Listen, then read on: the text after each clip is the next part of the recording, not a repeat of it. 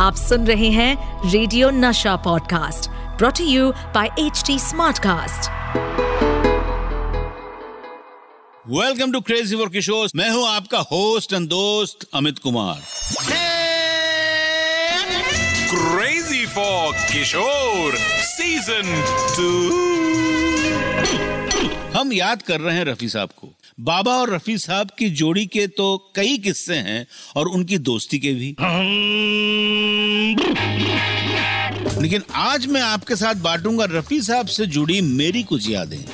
रफी साहब का कौन सा गाना है मेरा फेवरेट और उसके पीछे का किस्सा क्या है। साथ ही बताऊंगा रफी साहब ने मुझे स्टेज परफॉर्मेंस से जुड़ी कौन सी टिप्स दी थी। रफी साहब का नाम लेते ही मुझे याद आता है उन्नीस सौ छियासठ का वो दिन जब मैं किशोर फिल्म्स के प्रोडक्शन टीम के साथ अपनी प्रोडक्शन की फिल्म दूर कराही की रिकॉर्डिंग के लिए एक रिकॉर्डिंग स्टूडियो में गया था। वहां पर जब मैं पहुंचा तो मैंने देखा रफी साहब मॉर्निंग शिफ्ट में एक दूसरी फिल्म के लिए गाना गा रहे थे। रफी साहब को जब पता चला कि मैं यानी किशोर कुमार का लड़का यहाँ पे आया है तो वो बहुत खुश हुए और उन्होंने मुझे बुलाया, तुरंत सिंगर्स कैबिन में बुलाया और बोला पीछे बैठो। तो मैं पीछे बैठ गया। मैं अपने आप को बहुत भाग्यशाली समझता हूँ कि मुझे रफी साहब का रिकॉर्डिंग देखने को मिला। रफी साहब गा रहे थे और मैं पीछे बैठकर उन्हें सुन रहा था। रफी साहब की आवाज और अंदाज दोनों कमाल के। गाने का एक तरीका होता है, रिकॉर्डिंग स्टूडियो में ही नहीं स्टेज में भी। आपको पता है रफी साहब ने मुझे एक बार स्टेज परफॉर्मेंस के लिए भी एक टिप दी थी। उन्नीस सौ इकहत्तर की बात है। कोलकाता के दमदम में यानी एयरपोर्ट के पास एक स्टेज शो था। मेन सिंगर थे रफी साहब। जब वो शो में आए उस समय मैं गा रहा था। मेरे गाने के बाद रफी साहब स्टेज पर आने वाले थे। वो विंग में बैठकर मुझे सुनते रहे।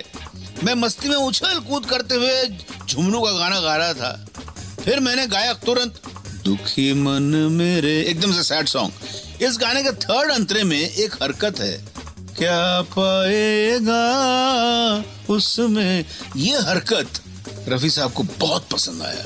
ये जब मैंने गाया तो रफी साहब वहां से मुझे सुनाई दिया, वाह किया विंग से। उन्होंने मेरे गाने के बाद मुझे बहुत प्यार दिया, तारीफ भी किया। फिर एक बात बोले, डांस करने के तुरंत बाद सैड गाना मत गाना, कभी हाँफ जाओगे और अच्छा भी नहीं लगता। उनकी ये बात मैंने गांठ बांध दी और अभी भी मैं बोलते बोलते हाँफ गया हूँ। तो बाबा और रफी साहब की दोस्ती के कुछ किस्से सुनाऊंगा। तब तक सुनते रहिए क्रेजी फॉर किशोर। इस पॉडकास्ट पर अपडेटेड रहने के लिए हमें फॉलो करें एट एच डी स्मार्टकास्ट।